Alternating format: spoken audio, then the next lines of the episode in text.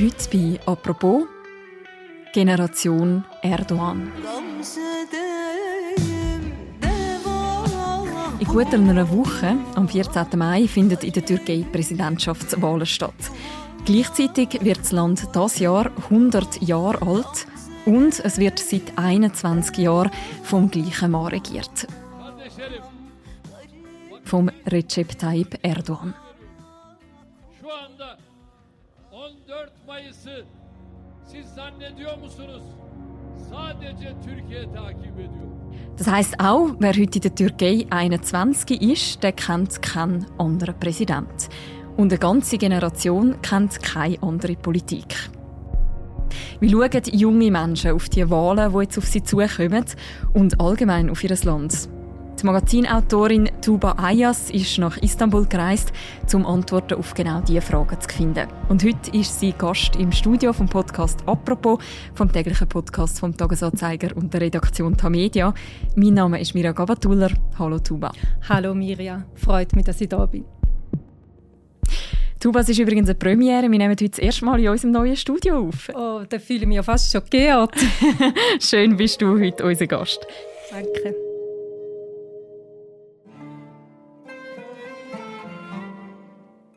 Tuba, du bist ja vor wenigen Wochen nach Istanbul gereist. Eine Stadt, die bei dir auch mit eigenen Erinnerungen verbunden ist. Mit was für dich? Ja, meine Eltern sind 1980 von Istanbul in die Schweiz ausgewandert, genauer gesagt ins Appenzellerland. Und daher ist es für mich immer eine zweite Heimat auch gewesen, wie für sie auch. Und wir sind, wie viele äh, Familien mit Migrationsgeschichte in der Schweiz, jährlich auf Istanbul, gehen unsere Verwandten besuchen.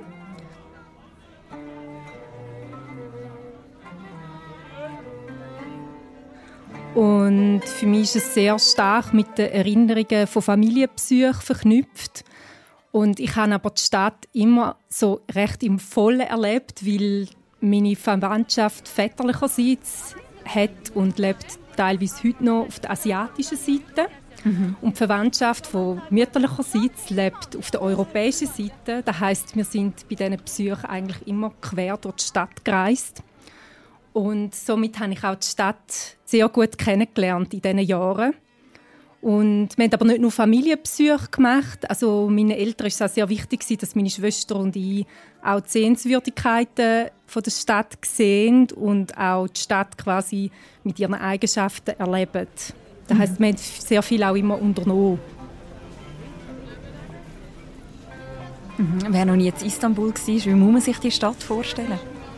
Äh, es ist ein Wahnsinn. Es ist eine, eine Stadt, die wortwörtlich auf zwei Kontinenten liegt. Also der Bosporus, die Meeresenge, fließt ja mitten durch die Stadt. Und eben einige Stadtteile liegen auf der europäischen Seite und die anderen auf der asiatischen. Und es ist so, dass die Stadt eigentlich prägt ist von allen Kulturen oder Provinzen in der Türkei, die es gibt. Man sagt ja oft bei Großstädten, dass sie eigentlich nicht das Land repräsentieren. Also man sagt ja zum Beispiel, London ist nicht Großbritannien oder Peking ist nicht wirklich China, aber bei Istanbul ist es anders.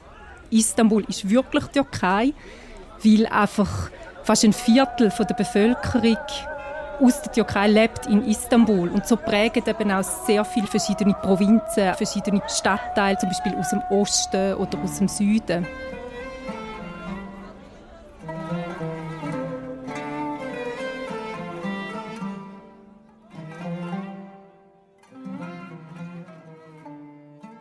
Du bist heute 37 und Ja. du bist jetzt vor kurzem wieder nach Istanbul gereist, wo du viele Erinnerungen hast aus deiner Kindheit.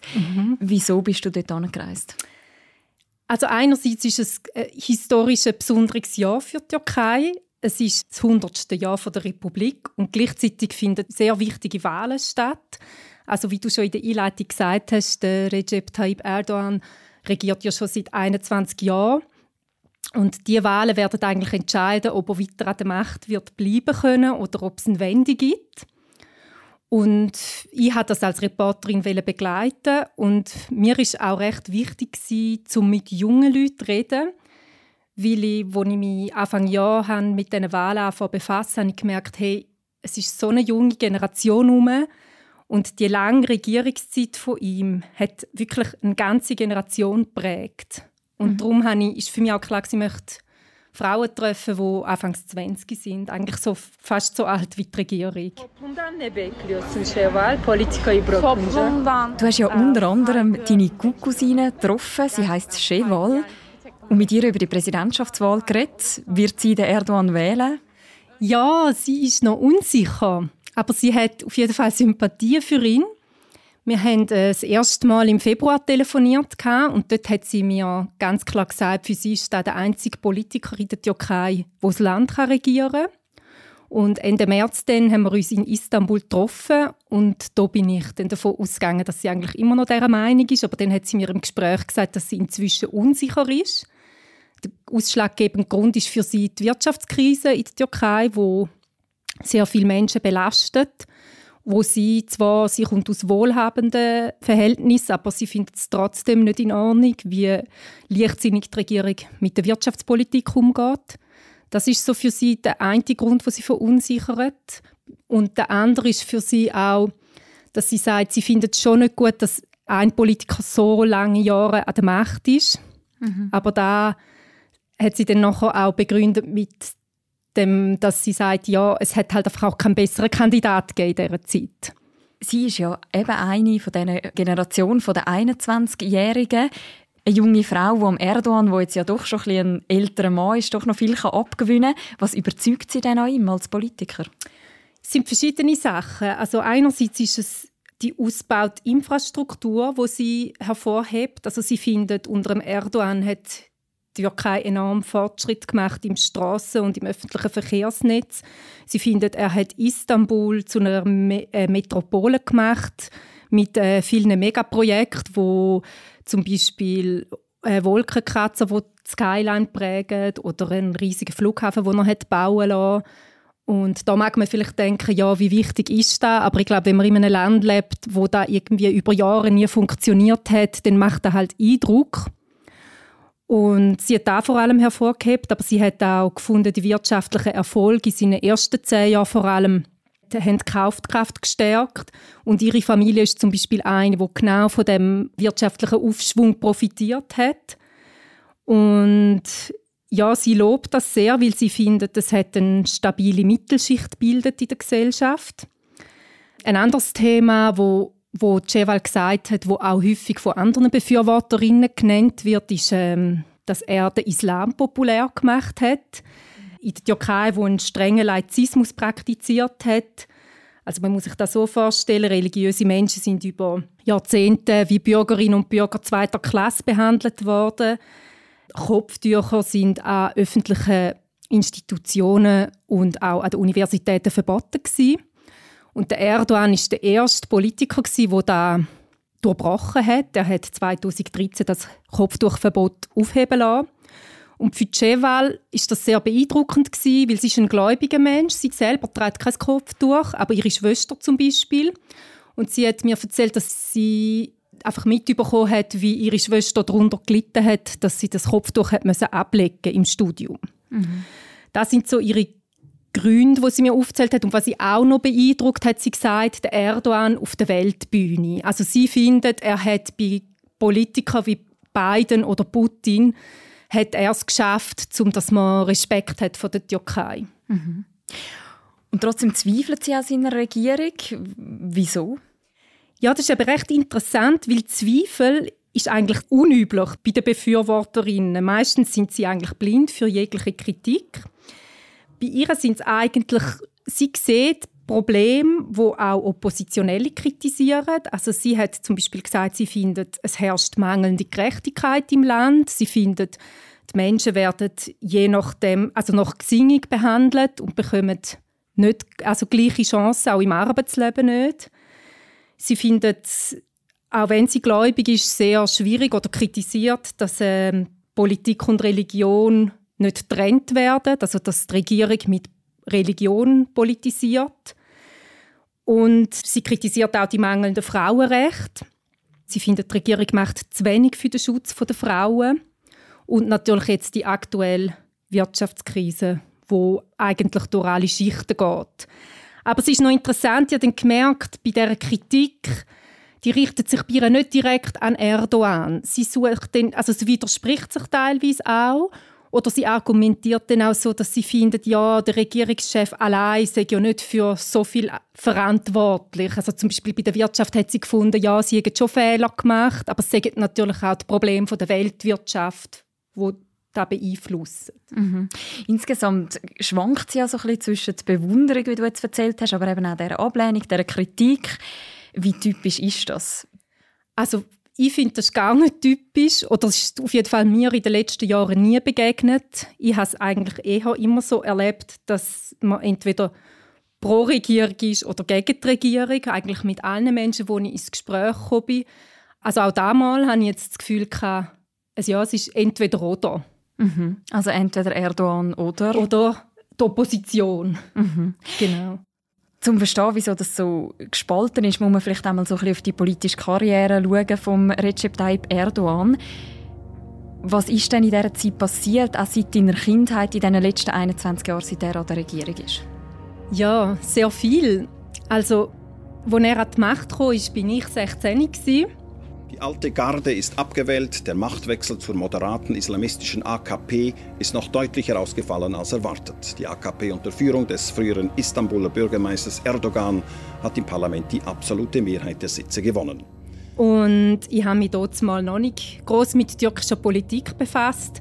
Ich habe so ein von meinen Verwandten und meinen Eltern mal mitbekommen, was passiert, aber es war eher beiläufig.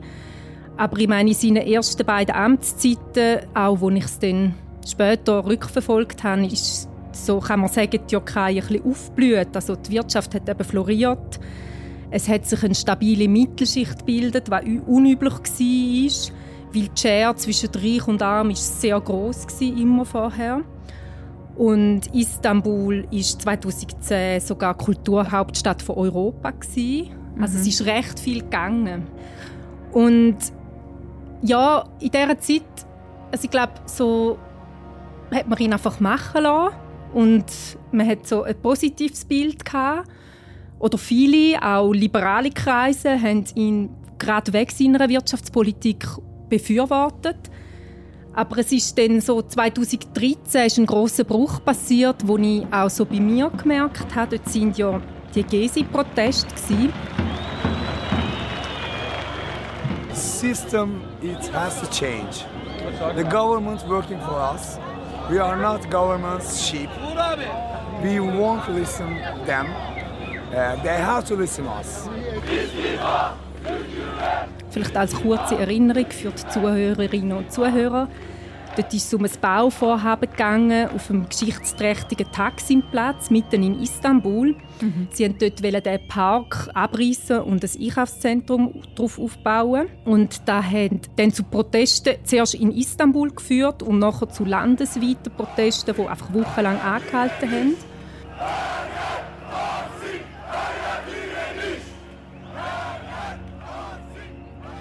Und dort hat Erdogan im Umgang mit diesen Protesten sie erstmal sein autokratische Gesicht zeigt.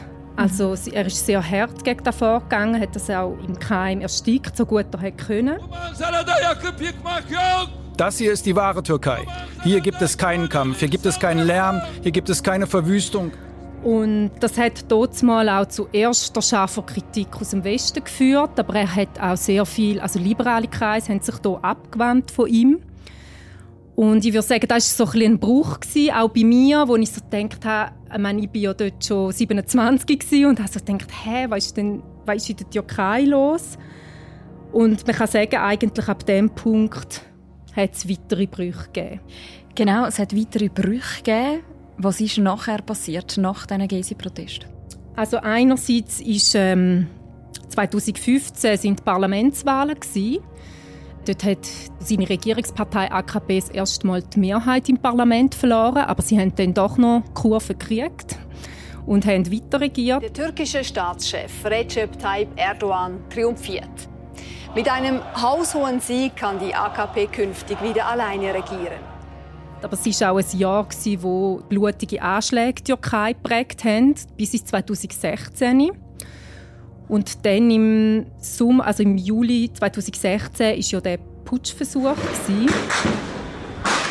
Gunshots fired in the streets of Turkey, the crowd ducking for cover. State run media read a statement saying the military took over, imposed martial law, and instituted a curfew. Und für die Türkei war das ein Schock. Gewesen. Und der Putschversuch ist von allen verurteilt worden, also unabhängig von der politischen Couleur. Man hat das erste Mal auch ein bisschen sehen, wie eigentlich das Land dann in einer Krise doch zusammenheben kann, wenn man zum Beispiel angegriffen wird. Aber ungut war, dass nachher der Putschversuch hat natürlich einen Ausnahmezustand ausgelöst im Land. In an unprecedented show of support for their country and their president, Recep Tayyip Erdogan. After the coup attempt of the 15th of July, he now appears stronger than ever. Und es hat zu Massenverhaftungen, zu Angst, Überwachung geführt. The president said he would take action against those behind the coup, possibly reintroducing the death penalty. Und dort sind auch Oppositionelle verhaftet und verfolgt worden, die eigentlich gar nichts mit dem Putschversuch zu tun hatten. Und für mich persönlich ist das so ein Bruchmoment gewesen, wo ich auch wirklich ich wollte dem Wahnsinn fernbleiben und es hat bei mir rechts Unbehagen auch ausgelöst und ich bin eigentlich ab dort dann nicht mehr so regelmäßig in die Türkei gereist. Mhm.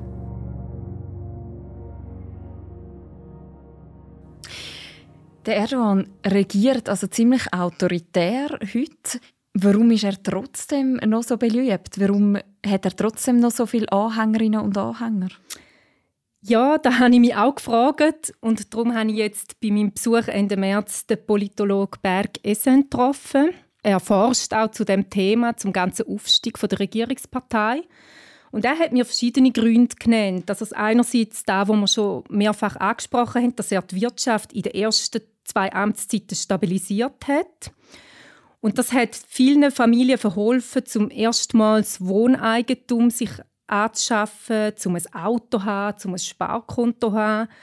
Und es ist wirklich, wie ich schon gesagt habe, für die Türkei unüblich gewesen, dass so eine breite Mittelschicht sich bildet hat. Und der SN hat mir dann gesagt, das hat dazu geführt, dass er wie eine Wählerbasis gesichert hat für sich wo dann auch noch weiter zu ihm gehabt hat, wo es vielleicht in der Wirtschaft nach den ersten 12, 13 Jahren schlechter gegangen ist. Mhm. Er hat zeitweise bis zu 50 Prozent Zustimmung gehabt. Mhm. Und wer ist die Wählerbasis? Ja, die Wählerbasis ist heute, wenn man schaut, vorwiegend Frauen und Männer über 50, die eigentlich so von dieser Zeit profitiert haben. Viele von ihnen sind in die vom Erdogan seiner Regierung aufgewerteten Städte abgewandert und haben eben von diesen Annehmlichkeiten profitiert, die ich schon genannt habe. Und ja, das ist einfach wie eine feste Wählerbasis, aber der Erdogan hat Mühe, zum, zum Beispiel die jungen Leute zu erreichen, hat mir der Berg SN gesagt. Aber es gibt noch weitere Gründe, warum sie zu ihm heben. Was sind denn die Gründe? Ja, also zum Beispiel das eine, was sehr die Regierungspartei hervorhebt, ist die Nähe zu der Bevölkerung. Also sie sind eigentlich die einzige Partei der Türkei, die es schafft, in den Quartieren die Menschen zu erreichen, vor allem aber auch arme Menschen in den Großstädten. Und es ist, man muss sich vorstellen, es ist eigentlich wie ein Verein, wo sich die Menschen gehört und gesehen fühlen, wo er auch vor allem in seinen ersten Jahren dafür gesorgt hat, dass sie reich beschenkt werden, dass man ihnen gut schaut. Und das ist zum Beispiel auch ein Grund, warum sie weiterhin zu ihm heben. Und er als Figur hat schon auch eine starke Ausstrahlungskraft. Also man muss sich, also eigentlich so wie andere Populisten von unserer Zeit. Er hat Charisma, er erreicht Menschen auf der emotionalen Ebene und das hat mir der Bergessen dann erklärt, dass eigentlich die, der Rückhalt obwohl er dann über die Jahre von gesunken ist zu der Partei, hat man dann oft den Satz gehört, ja, ich bin eigentlich nicht für die AKP, aber der Erdogan finde ich trotzdem gut. Mhm. Hat er denn jetzt am 14. Mai auch Herausforderer? Gibt es eine Alternative zu ihm sozusagen? Ja, also eigentlich kandidieren ja drei weitere mit ihm, aber wirklich eine Chance hat nur eine und das ist der Kemal Kılıçdaroğlu. Er ist Parteivorsitzender der grössten Oppositionspartei CHP, wo manche als linksliberal einstufen und andere als linkskonservativ. Mhm. Und er ist seit 13 Jahren Parteichef und bei diesen Wahlen habe ich das Gefühl, also ich habe von sehr vielen gehört, wo ihn eigentlich nicht so gut finden und seine Politik nicht wirklich unterstützen, aber sie sehen ihn als einzige Alternative zum Erdogan abwählen. Er ist vom Typ her ganz anders. Er hat nicht so die grobe Sprache. Er ist sehr zurückhaltend.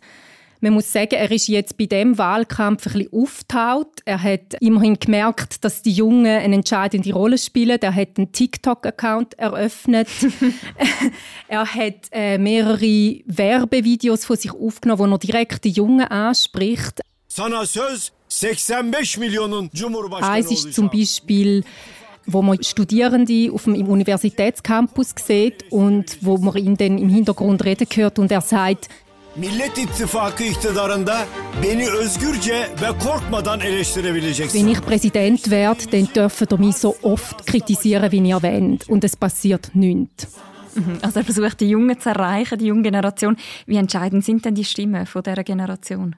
Die sind sehr entscheidend. Knapp 13 Millionen Wahlberechtigte sind unter 24. Die Hälfte von ihnen, also 6 Millionen, wählen das erste Mal. Und so machen die Jungen rund 12 Prozent der Wählerschaft aus. Und man muss sich das so vorstellen, die Türkei hat eine der jüngsten Bevölkerungen Europas. Also das Durchschnittsalter liegt bei 31,5. Und zum Vergleich, in der Schweiz liegt es knapp bei 43.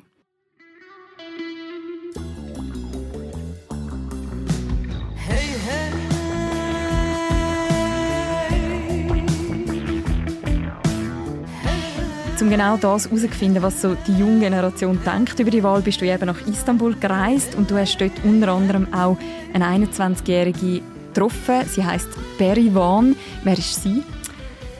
Die studiert Psychologie und ich würde sagen, sie ist eine Frauenaktivistin und das ist daraus entstanden, dass sie in einem sehr fromm geprägten Stadtteil aufgewachsen ist. Also man muss sich das so vorstellen, dass dort vollverschleierte Frauen das Strassenbild prägen und das ist nicht überall so in Istanbul.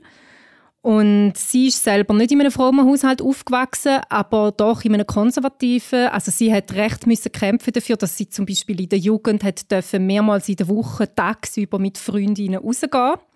Und das hat sie durchgesetzt. Das hat ihr Mut gemacht, dann auch in dieser frommen Nachbarschaft einfach kurze Hosen anzulegen zum Beispiel. Und sie hat gesagt, sie hat dann wie gemerkt, hey, es geht eigentlich um mehr. Es geht nicht nur um meine Freiheit, sondern es geht um Grundsätzliches. Mhm. Und dann 2019 ist die Zahl der Femizide sehr hoch in der Türkei. Also es sind 474 Frauen gestorben an männlicher, also häuslicher Gewalt. Und für sie hat sie, sie hat mir erzählt, das war für sie so ein Weckruf gewesen. Und sie hat gemerkt, sie muss sich in der Frauenbewegung engagieren und hat dann noch im Gymi hat sich einer Frauenorganisation angeschlossen, wo Frauen in Istanbul, aber auch landesweit in verschiedenen Quartieren über ihre Rechte informiert und auch über häusliche Gewalt und was sie dagegen tun könnten. Und dann ist sie zu den Campus Hexen. Das ist auch ein landesweit verbreiteter Studentinnenverein, muss man sich vorstellen, aber die machen immer wieder Aktionen in Izmir sind sie zum Beispiel mit einem riesigen Stück Stoff in Form von einer Binde durch die Stadt gelaufen und haben geschrieben, blühten wir etwa aus Vergnügen weg mit den Steuern von unserer Periode. Und dort ist es zum Beispiel darum gegangen, dass auf Tampon und Binden 18% Steuern verrechnet werden. Mhm. Perivan engagiert sich also in der Frauenbewegung für mehr Gleichstellung, für mehr Frauenrecht. Wie wichtig ist denn das Thema Frauenrecht jetzt im Vorfeld von diesen Wahlen, gerade bei der jungen Wählerschaft? Es ist sehr wichtig. Es heißt eigentlich, die Jungen und die Frauen werden die Wahl entscheiden. Frauenrechte sind darum so ein Thema, weil die Türkei ist ja vor zwei Jahren im März 2021 aus der Istanbul-Konvention austreten. Vielleicht auch kurz zur Erinnerung für die, die es nicht wissen. Das ist ein Übereinkommen vom Europarat. Es geht darum, dass die unterzeichnenden Länder verpflichtet sich, sexuelle Belästigung zum Beispiel unter Strafe zu stellen oder Frauenhäuser einzurichten. Und die Türkei hat 2011 zu den ersten Staaten gehört, die das unterzeichnet hat. Noch vor der Schweiz, wo erst 2018 unterzeichnet hat. Und die Begründung vom Austritt war, die Konvention verstoße gegen in Anführungs- und Schlusszeichen traditionelle Werte. Und seitdem läuft in der Frauenbewegung sehr viel. Also Frauenrechtlerinnen und Frauenorganisationen fordern da zurück. Und es ist auch so, dass Frauenorganisationen alarmieren die Regierung auch, weil sie in der Türkei schon sehr stark. Also zum Beispiel Der Marsch am Weltfrauentag am 8. März wird ja seit Jahren verboten. Es gibt verschiedenste Verfahren, wo laufen gegen Frauenorganisationen, wo völlig willkürlich sind und eigentlich juristisch überhaupt keine Hand und Fuß haben. Also Frauen spielen eine sehr wichtige Rolle. Mhm. Ebenfalls eine wichtige Rolle spielt die grösste Minderheit in der Türkei. 15 Millionen Menschen in der Türkei sind Kurdinnen oder Kurden. Du hast auch eine junge Kurdin getroffen. Sie heißt Refshen. Sie ist auch so um die 21. Was ist ihre Geschichte? Wie engagiert sie sich politisch? Ja, sie ist Mitglied bei der Sektion der Jungen von der prokurdischen Partei HDP wo aber für diese Wahlen mit der Grünen Linken fusioniert hat, weil ja ein Verbotsverfahren gegen sie am Laufen ist. Und Revschen lebt erst seit vier Jahren in Istanbul. Sie ist aufgewachsen in Cizre, das ist im Südosten von der Türkei, unweit von der syrischen Grenze. Und ihre Jugend haben eigentlich vor allem Gefecht zwischen kurdischen und türkischen Einheiten geprägt. Sie hat mir erzählt, dass sie sich an Nächte erinnert, wo sie wegen dem Schiesslärm nicht hat schlafen Sie erinnert sich an Hausdurchsuchungen in der Nacht durch die Polizei. Und sie hat mir auch von einer Fluchtnacht erzählt, wo ihre Familie und sie vom Balkon aus nur noch Patronenhülsen gesehen haben und sich nicht mehr sicher gefühlt haben. Ja, und aufgrund von diesen Gefechten und auch der fehlenden Arbeitsmöglichkeiten im Südosten hat dann ihre Familie entschieden, um nach Istanbul zu kommen, wo bereits Verwandte leben. Mhm. Sie engagiert sich, wie du gesagt hast, jetzt in der jungen Sektion von der prokurdischen Partei HDP. Du hast sie bei diesem Engagement begleitet und glaube auch erlebt, dass eben politisches Engagement gerade für Kurdinnen und Kurden auch ziemlich gefährlich kann sein. Genau, wir haben uns in einem Aussenbezirk getroffen in Bacelar und es ist darum gegangen, dass die eine Gruppe von diesen Jungen, die wollten Flyer verteilen dort für eine Veranstaltung, die dann am Wochenende stattgefunden hat von der jungen Sektion. Sie haben das Essen gemacht, es hat Konzert und Filmvorführungen gegeben und es sind etwa gut 15 Leute gewesen, Männer und Frauen, die dann dort durch eine Hauptstraße marschiert sind und sie haben die Flyer verteilt und es hat immer wieder jemand gerufen von ihnen, wir rufen zum organisierten Kampf auf, kommen auch am Sonntag. Und die Stimmung war eigentlich sehr ausgelassen und ich habe auch Trevchen so beobachtet, wie sie so, also man hat gemerkt, es liegt sehr viel dran, sie hat gestrahlt, sie war gut drauf gewesen. und äh, ein Zeitchen nach dem Umzug sind dann eben vier Polizisten gekommen und haben dann gesagt, eben, wir sollen, also die Gruppe soll sich auflösen. Und ich habe mich dann auch entfernt von der Gruppe und habe einfach aus der Ferne weiter beobachtet. Und nachher haben wir uns dann wieder bei der Metrostation getroffen und sie hat mir dann erzählt, ja, eben, sie hat offenbar gesagt, entweder hören ihr jetzt sofort auf und dann könnt ihr gehen oder sonst werden eure Personalien aufgenommen. Mhm. Und lassen sie sich von solchen Sachen abschrecken? Nein, überhaupt nicht. Ich habe dann so für mich gemerkt, also ich, habe recht, ich bin recht verschrocken und sie, sie hat es mir auch angesehen. Sie hat dann in der Metro gesagt, ja, ob ich Angst habe. Und ich soll mich doch jetzt einfach entspannen, es ist alles gut. Und ich habe so gemerkt, für mich ist das so ungewohnt, also weil es ist Wahlkampf und jede Partei darf doch Werbung machen für sich und warum werden sie so abgeklemmt? Und ich bin auch recht verschrocken, weil ich dort denkt, ui nein, wenn sie jetzt und ihre Freunde verhaftet werden, was ist denn und so. Und ich habe gemerkt, für sie ist das so wie ein kurzer Schwatz mit der Polizei. Also für sie ist das überhaupt nicht also ja, eben, sie hat ja mir gesagt, ich soll mich entspannen und es sei alles gut und es sei verhältnismäßig gut ausgegangen. Mhm. Es sei auch schon anders ausgegangen. Genau. Sie hat mir dann am gleichen Tag noch Videos gezeigt von einer Mahnwacht zum Beispiel, wo ich gesehen habe, dass ein Freund von ihr im Gemenge blutig geschlagen worden ist. Sie hat mir auch erzählt, dass sie selber mal mehrere Stunden einfach festgehalten worden ist in einem Polizeibus und nicht genau gewusst hat, warum. Und dann war auch für mich klar, gewesen, okay, für sie war das wirklich nur ein kurzer Schwarz vorher.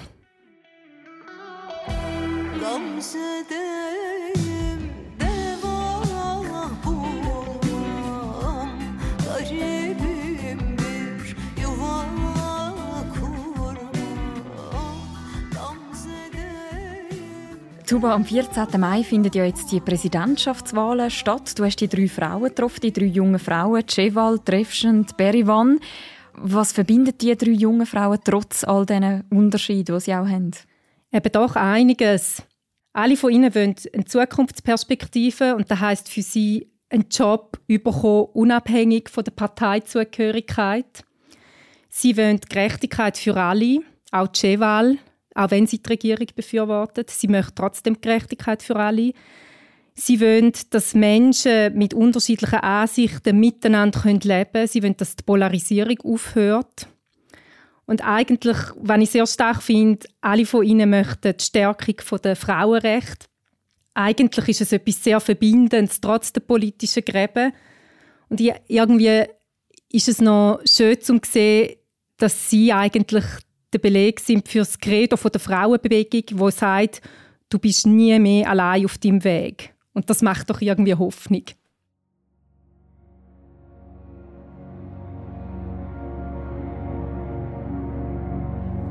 Danke vielmals, Tuba, für das Gespräch und deine Eindrücke aus Istanbul. Sehr gern.